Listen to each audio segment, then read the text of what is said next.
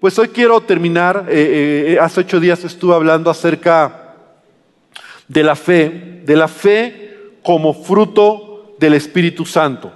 Y yo no sé si tú estuviste hace ocho días, recuerdas lo que estuvimos hablando, pero estuvimos hablando y viendo varios aspectos de la fe, a cómo la Biblia, en la palabra encontramos diferentes maneras, diferentes eh, aspectos, cómo podemos ver la fe.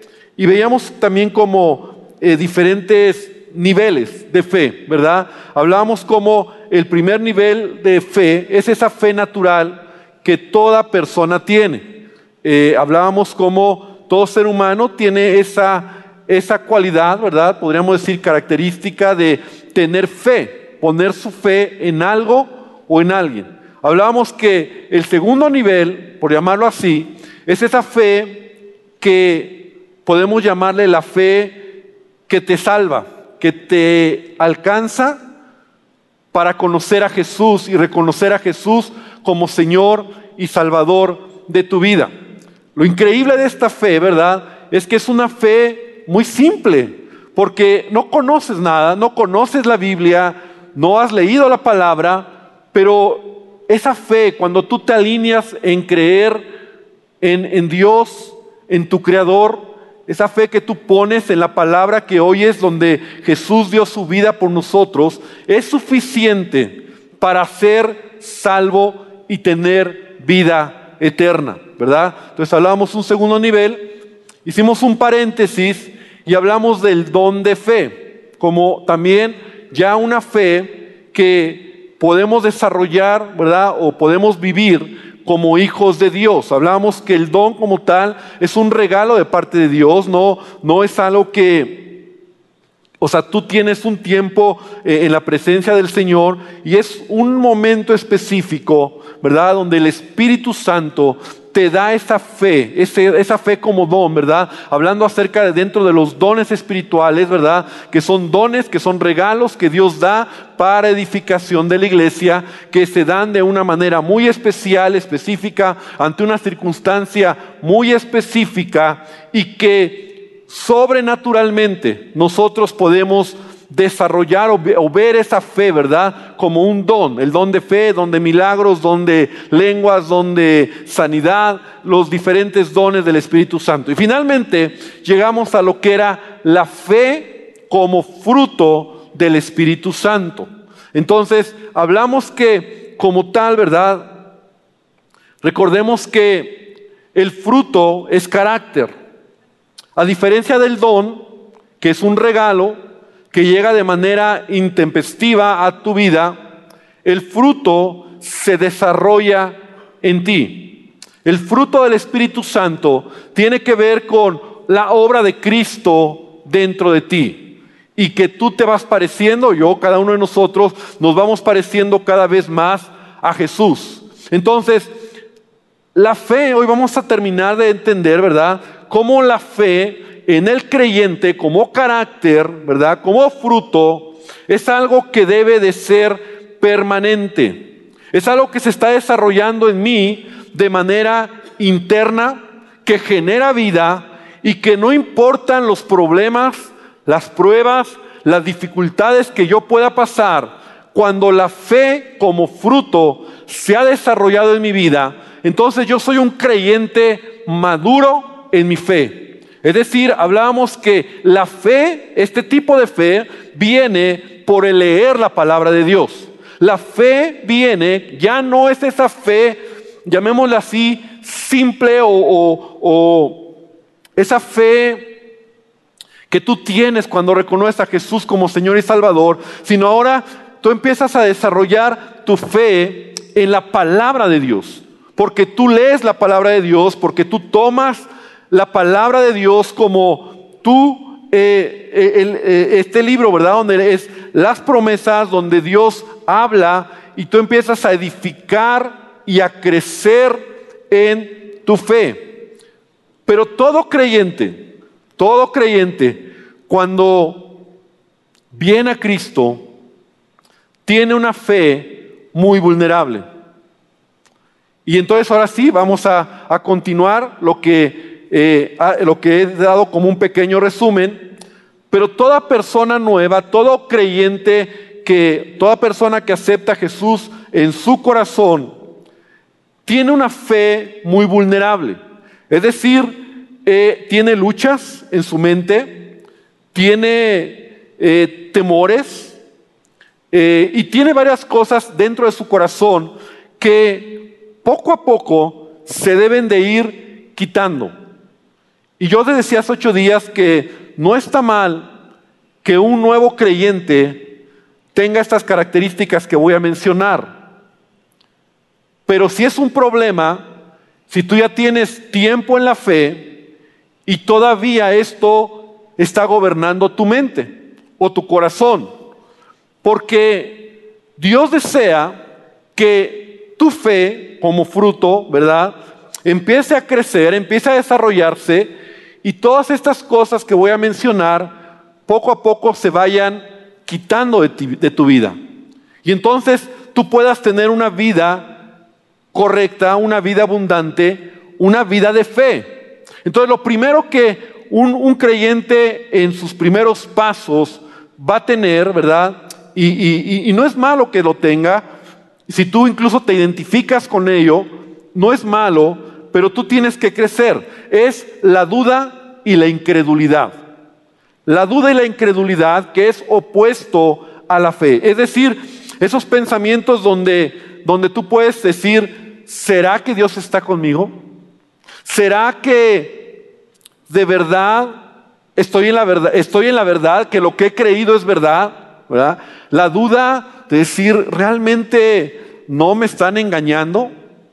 No sé si ti te llegó a pasar, esas dudas que tú llegas a tener, ¿realmente oro y Dios me oye? ¿Realmente canto, alaba, adoro a Dios y, y Él se agrada de lo que hago? Y a veces, a veces hasta nos sentimos raros, nos sentimos ridículos, porque hay duda en nuestro corazón, porque hay incredulidad.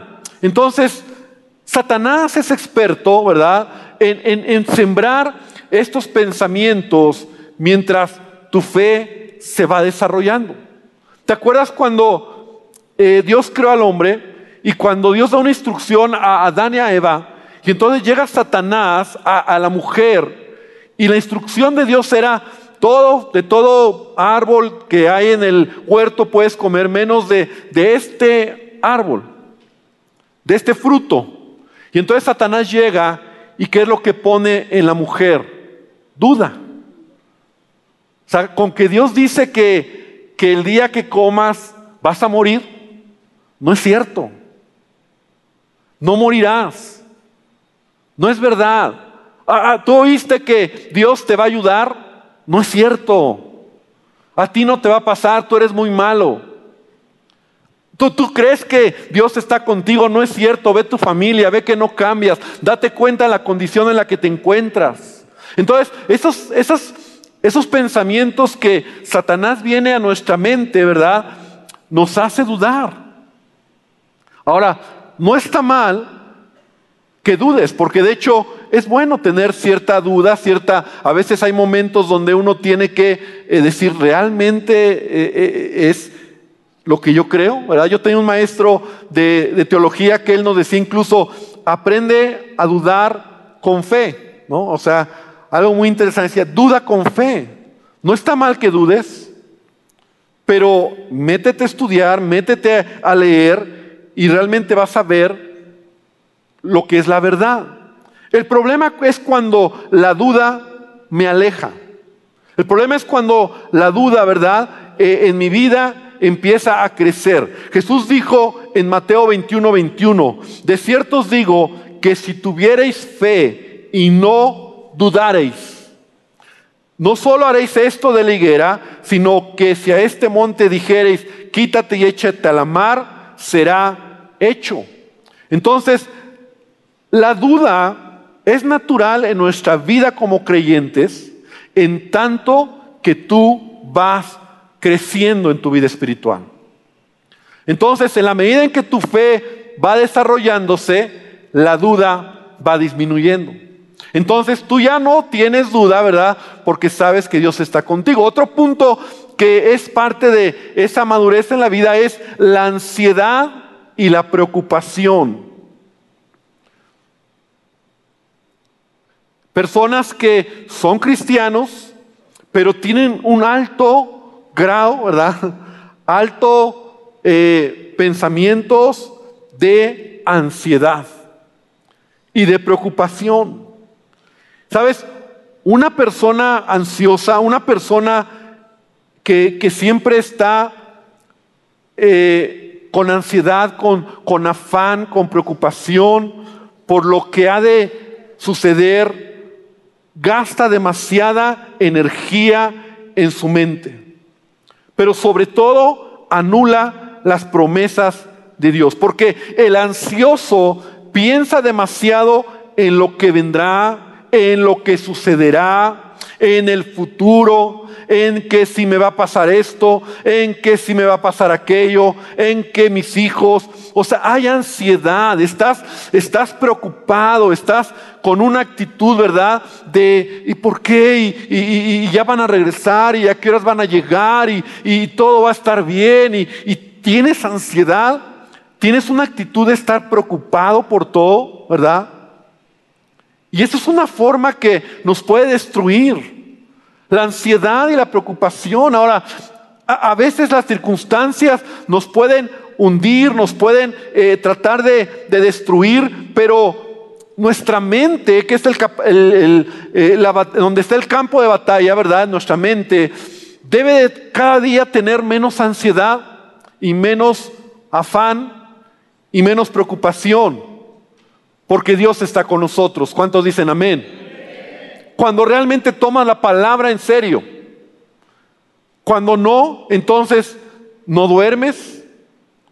Estás ansioso, estás pensando en el día de mañana, en, que te van a robar, en que te van a hacer algo, en que te van a hacer daño, en que, en, que algo va a pasar a tus hijos, en que no ha llegado, en que ya es muy tarde, en que siempre estás ansioso, siempre estás preocupado. Y Jesús nos dice, en la nueva traducción viviente voy a leer este pasaje porque lo conocemos, no se preocupen por la vida diaria si tendrán suficiente alimento o bebida o suficiente ropa para vestir.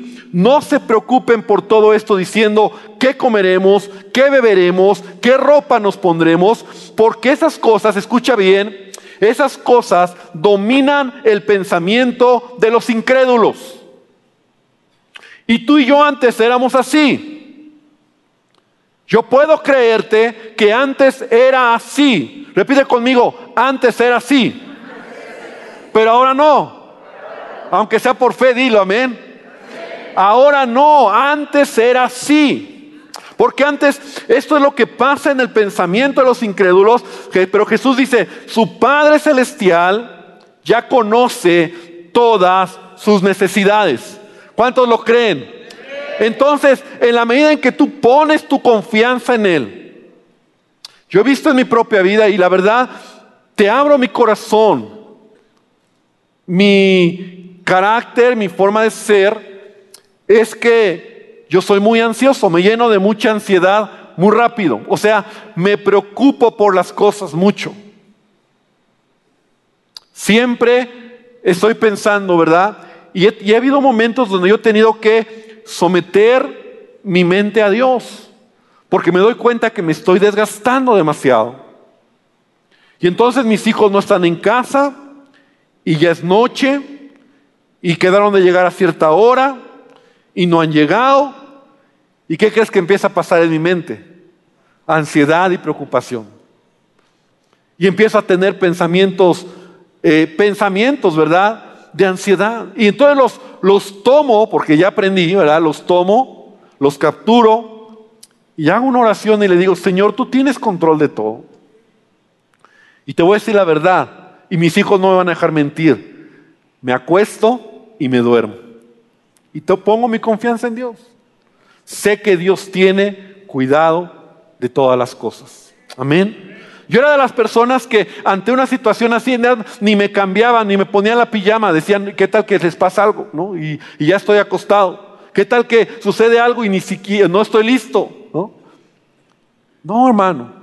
Debemos de, poner nuestra mente, de someter nuestros pensamientos a las promesas y a las palabras de Dios. Jesús dice entonces, busquen el reino de Dios por encima de todo, lleven una vida justa y Él les dará todo lo que necesiten. Amén. Repite, Él me dará todo lo que necesite. Amén. Entonces, la ansiedad y la preocupación está bien mientras estás madurando. Pero llegó un momento donde el fruto, la fe como fruto, quita, mata, hace un lado la ansiedad y la preocupación en tu vida. Otra actitud que, que es parte también del el crecimiento en la vida cristiana y que es parte de nuestra naturaleza humana es el pesimismo y la queja. Dile al que está al lado, creo que esa sí es para ti. El pesimismo y la queja. ¿Ha escuchado gente que se queja de todo? Todo está mal. Hay problemas. Siempre está enojado porque algo está mal, todo está mal. Porque las cosas no están bien, porque las cosas no resultaron bien, porque las cosas no eran como querías, porque alguien te molestó, porque alguien te dijo algo, porque tu vecino eh, sacó el carro y lo dejó enfrente. De todo nos estamos quejando, por todo estamos molestos, de todo estamos. Y esa es una actitud que Dios no le gusta. Y más aún, esa es una actitud muy contagiosa. Mira, te voy a decir, el pueblo de Israel, cuando salió de Egipto, y es un claro ejemplo de que su forma de ver la vida era quejarse de todo. Todo les caía mal, nada les gustaba, todo era malo. No lo tenían, si lo tenían, porque lo tenían, y todo, todo, todo estaba siempre en su boca una queja. Repite conmigo, una queja. Entonces, esa actitud es una actitud contagiosa, es una actitud que se esparce muy rápido, es una actitud que contamina, es una actitud que elimina la fe. Es una actitud de, de, quejarte de todo. Te quejas del trabajo, te quejas de tu jefe, te quejas del gobierno, te quejas de la economía, te quejas, te quejas de todo te quejas en tu casa, todo está mal. Y sabes, Dios está haciendo una obra en tu vida. Dios ha dicho que Él está con nosotros y Él nos va a ayudar, pero el quejumbroso no solamente se queja, sino exagera las cosas y desprecia la obra de Dios. Te lo voy a decir de esta manera. O sea, Dios está trabajando en tu vida, Dios está teniendo cuidado de llevarte por caminos donde Él va a bendecir tu vida y en el proceso tú te estás quejando de eso. No lo ves porque a lo mejor el momento de esa circunstancia es complicado, pero no es el final de tu camino, no es el final de donde Dios te quiere llevar. Es solamente la pasadita, el proceso. Y fue lo que Israel no entendió. Israel tenía que salir o salió de Egipto y tenía que pasar por el desierto para llegar a la tierra que le llamaba, ¿verdad? La tierra que fluye leche y miel, la tierra prometida, un lugar de bendición, pero en el proceso se estaban quejando de lo que Dios había diseñado para ellos. Entonces, dice la palabra que Moisés, el Señor le dijo a Moisés, ¿hasta cuándo esta gente me seguirá menospreciando? ¿Hasta cuándo se negarán a creer en mí a pesar de todas las maravillas que yo he hecho entre ellos? O sea, Dios dijo, ¿cómo es posible? Y esa es una mala actitud, porque nos puede hacer perder nuestro propósito. Dice el apóstol en Hebreos 4, temamos pues, no sea que permaneciendo aún en la promesa de entrar en su reposo, alguno de vosotros parezca no haberlo alcanzado. Porque también a nosotros se nos ha anunciado la buena nueva como a ellos, pero no les aprovechó el oír la palabra por no ir acompañada de fe en los que lo oyeron. Entonces el apóstol está diciendo, mira, el ejemplo que pasó para ti puede ser lo mismo. Porque la falta de fe en tu vida se denota cuando hay queja, cuando hay murmuración, cuando hay ansiedad, cuando hay preocupación, cuando tienes una, una vida de, de falta de confianza en nuestro Dios. Entonces, un creyente debe demostrar su madurez por su fe. Amén. Dice la palabra de Dios, porque la fe sin obras es muerta. La fe sin obras es muerta. Entonces, tu fe tiene que crecer como parte del fruto del Espíritu. Entonces, ¿cómo debe ser una actitud de fe? Una actitud de fe, y rápidamente lo menciono, que porque creo que ya lo he estado entrediciendo, es una actitud cuando tú eres libre de todo temor. Cuando tú puedes decir, Jehová es mi luz y mi salvación, ¿de quién temeré? Jehová es la fortaleza de mi vida, ¿de quién he de atemorizarme? Amén. Como decía David en este salmo, el Señor es mi ayuda. ¿De quién voy a temer? Porque el temor te detiene, el temor te frena, el temor te enlaza. Mira lo que dice Proverbios 29, 25. Por favor, abre tu Biblia. Proverbios 29, 25.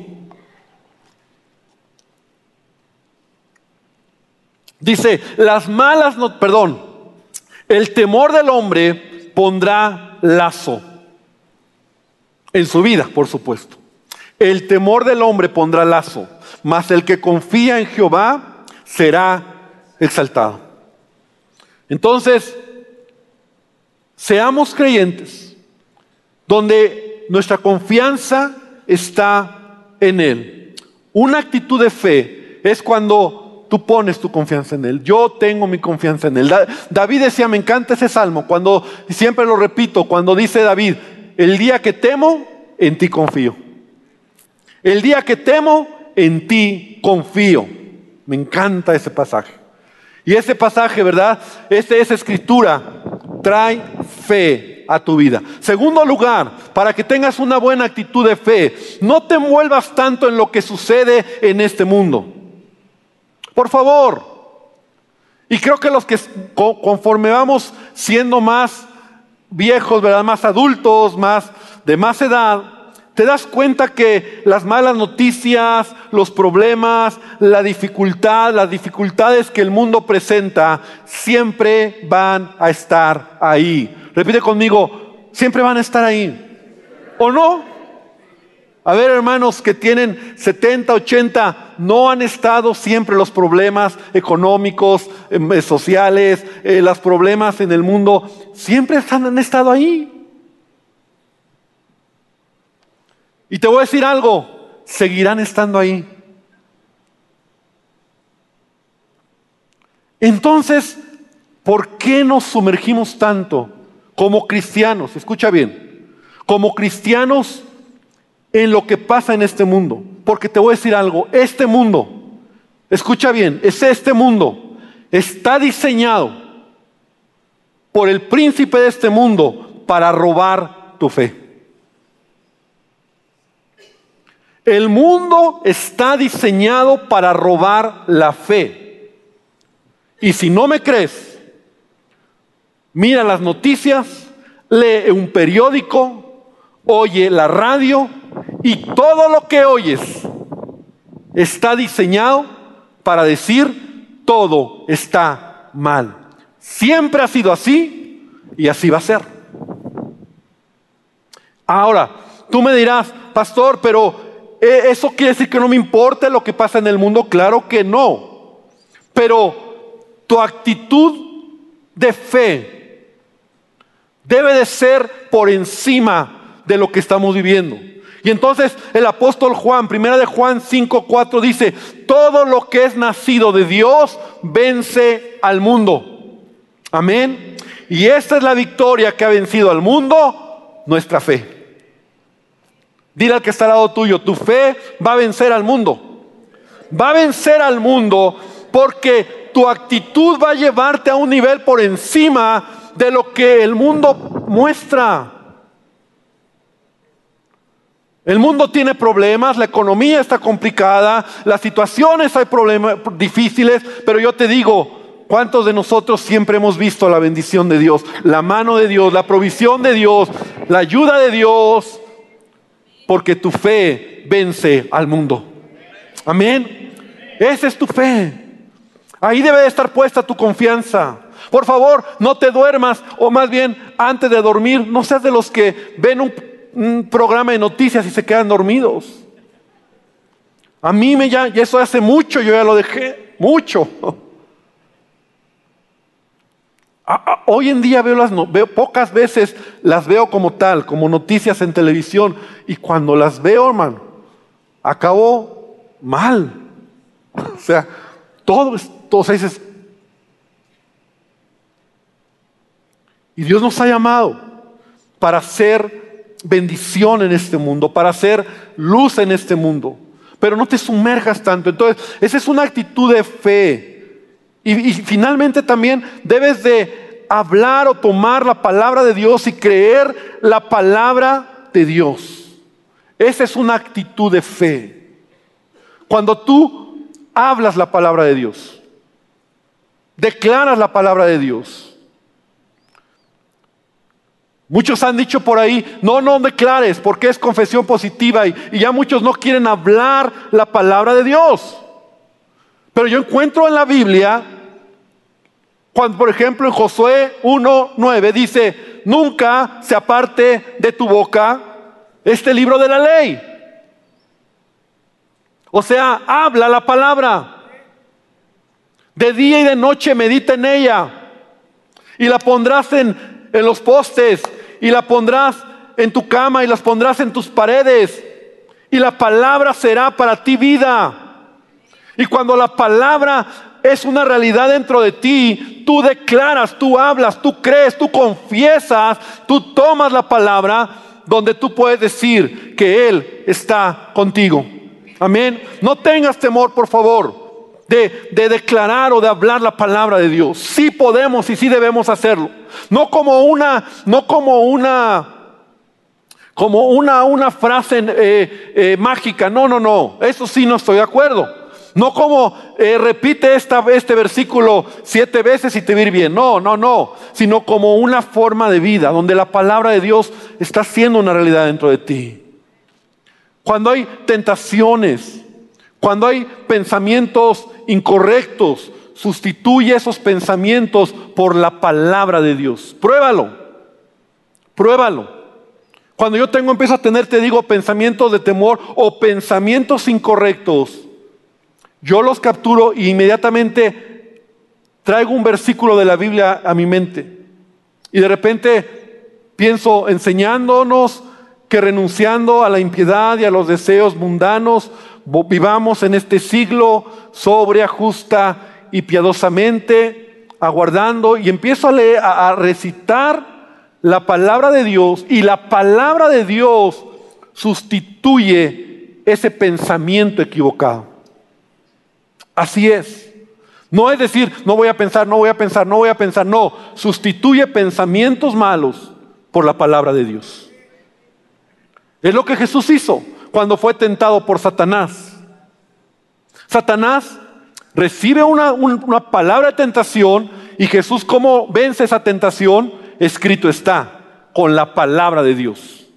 Entonces, una actitud de fe es una actitud que tomas la palabra. Dice el apóstol en Efesios 5:19, hablando entre vosotros, hablando entre vosotros, con salmos, con himnos, cánticos espirituales, cantando y alabando al Señor en vuestros corazones. Amén. Entonces debe ser una actitud de fe.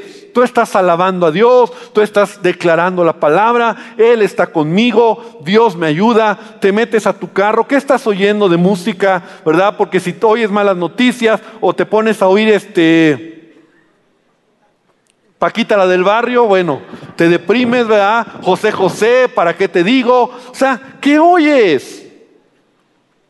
Me pones una alabanza, Él es mi ayuda, lo que estábamos entonando hace rato, alabanzas tan preciosas, Señor, tú superas todo lo demás. Este canto me, encanta, me gusta y estaba pensando hace rato, le voy a decir a mi hijo que, que me lo den un chiquito así como podcast, lo quiero estar oyendo en mi, en mi carro, porque son alabanzas que me bendicen, que me inspiran.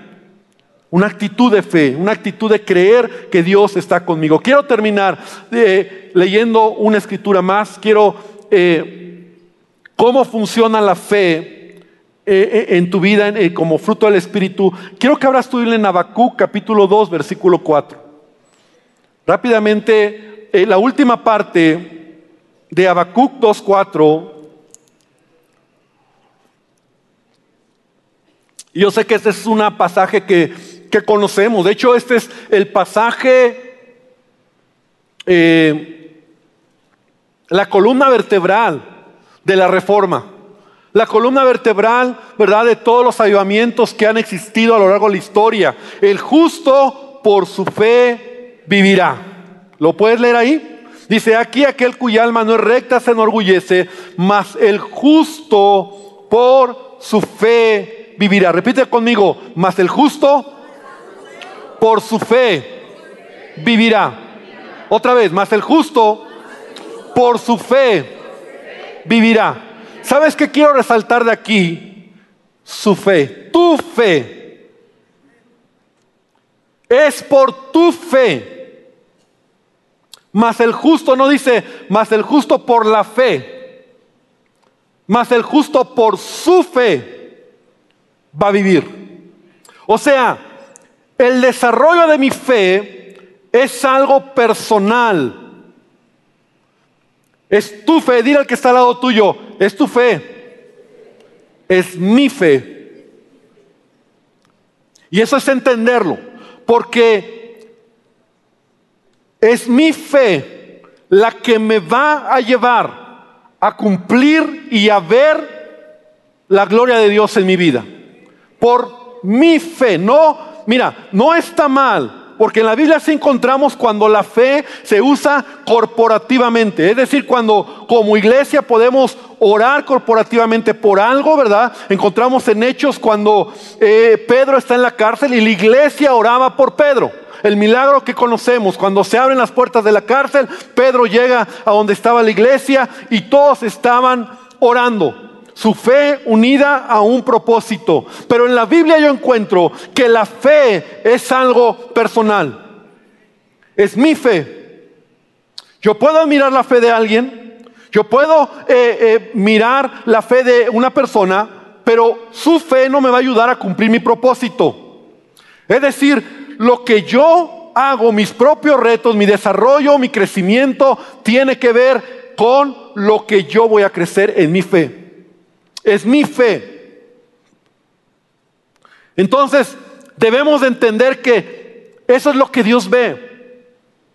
Muchos creyentes a veces son medios, eh, no lo ven de esa manera, son un poquito, como dice Omar Herrera, como vagos espirituales, ¿verdad? Flojos espirituales. Y entonces están pidiendo a veces oración, ¿verdad?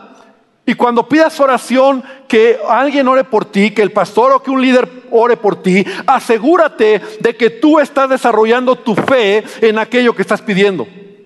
¿Sabes cuál es la idea que muchos creyentes dicen? Voy a, pedir que oren por mí porque el pastor está más cerca de Dios. Así me lo han dicho muchos. Pastor, ore por mí porque a usted sí lo oye Dios. Y es una actitud de decir como su fe es la que me va a ayudar a mí. Y yo te digo algo, no es así. Si tú no pones en práctica tu fe, entonces tú no vas a ver la gloria de Dios en tu vida. Es tu fe la que te va a llevar adelante. Es tu fe la que te va a llevar a ver la mano de Dios. Entonces, el justo por su fe vivirá por su fe, por tu fe, y dile al que está al lado, es tu fe. Habla así, es tu fe. Es tu fe. Si tú no tienes fe, entonces ahí es donde tú te vas a quedar. Es tu fe. No está mal que alguien ore por ti si nos unimos en la fe por algo, pero tu fe tiene que estar actuando.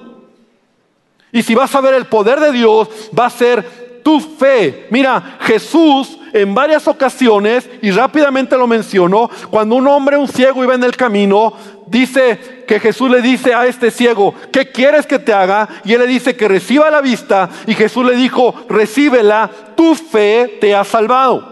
Una mujer con flujo de sangre, cuando se acerca a Jesús para tocarle, creyendo que podía ser sana, Jesús volviéndose a ella le dijo, ten ánima hija, porque tu fe te ha salvado.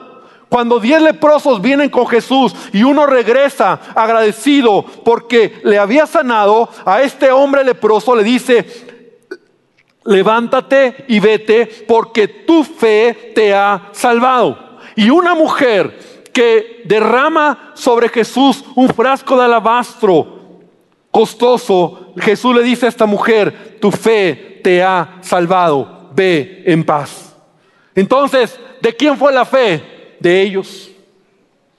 Es tu fe la que te va a llevar a victoria. Es, es, tu fe lo que va a cambiar tu matrimonio. Es tu fe lo que va a cambiar tu vida. Es tu fe lo que va a hacer que tu negocio prospere. Es tu fe lo que va a hacer que el milagro llegue de aquello que estás esperando. Es tu fe lo que va a hacer que Él se glorifique en tu vida. Amén. Es tu fe, tu fe, tu fe te hace crecer.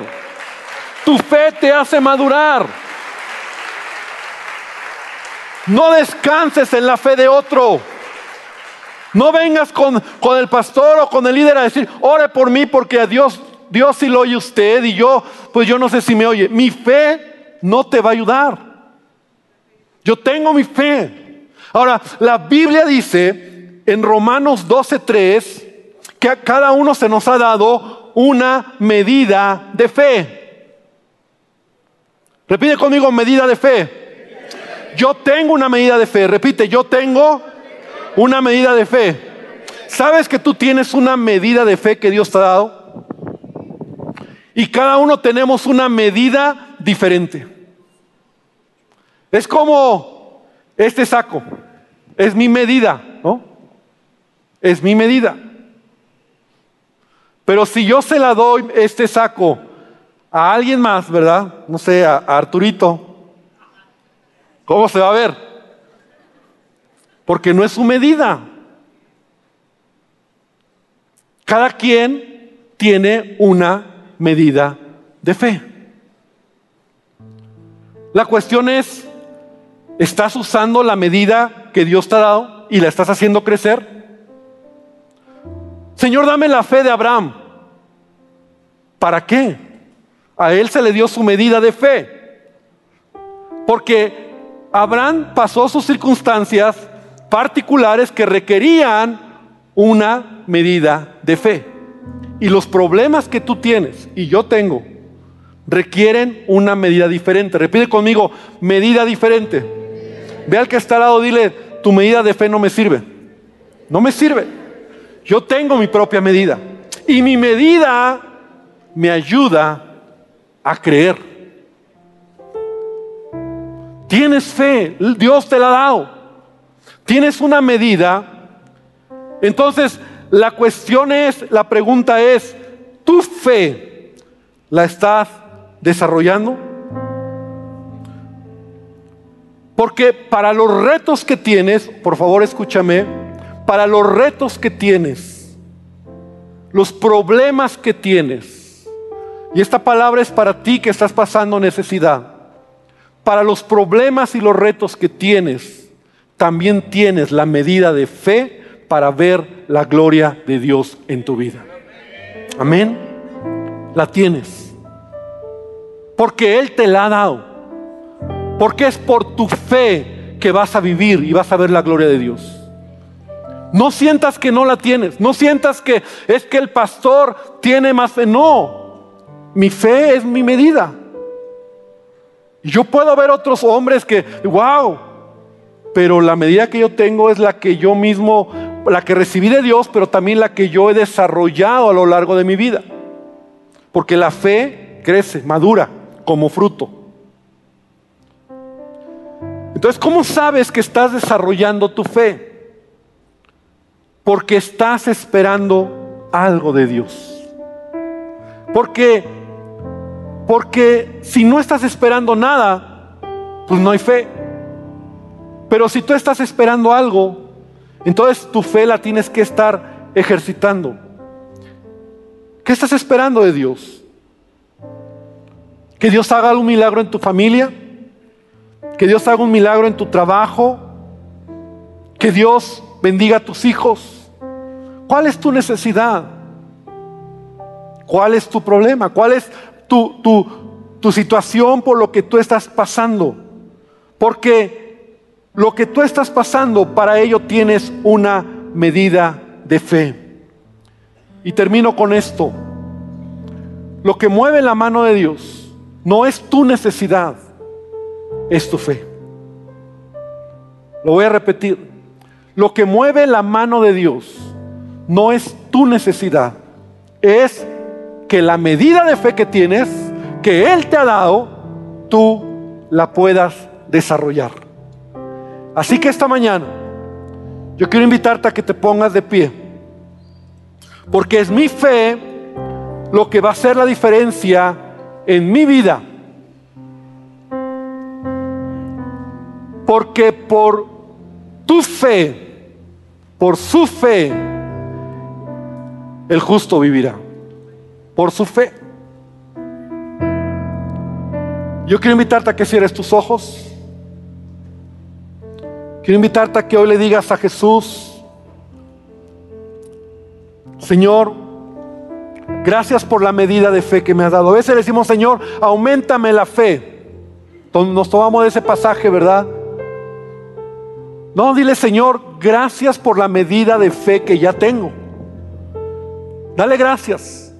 Dale gracias por lo que ya te dio.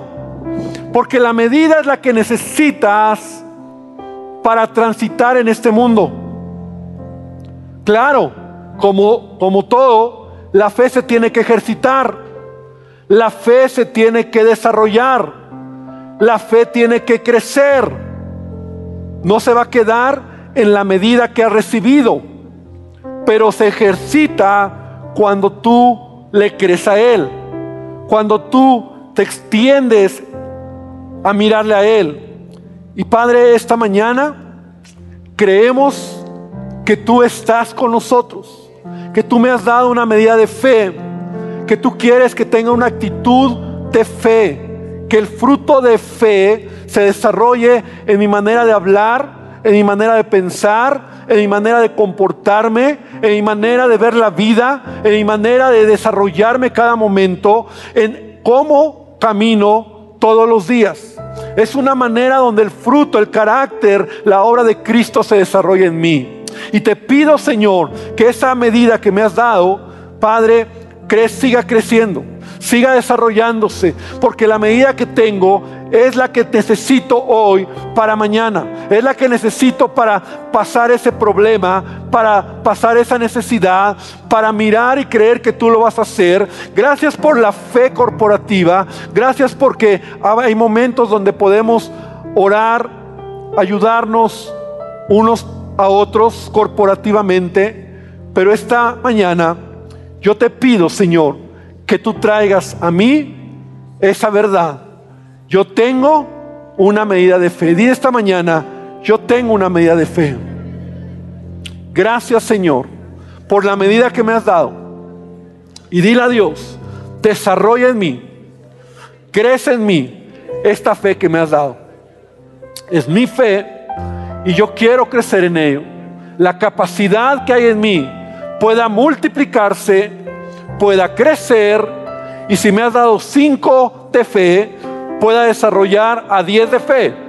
Si me has dado uno de fe, lo desarrolle a dos de fe, a seis de fe. En la medida que me has dado, yo desarrolle mi fe en mi vida. Te doy gracias en el nombre de Jesús. Amén y amén, Señor.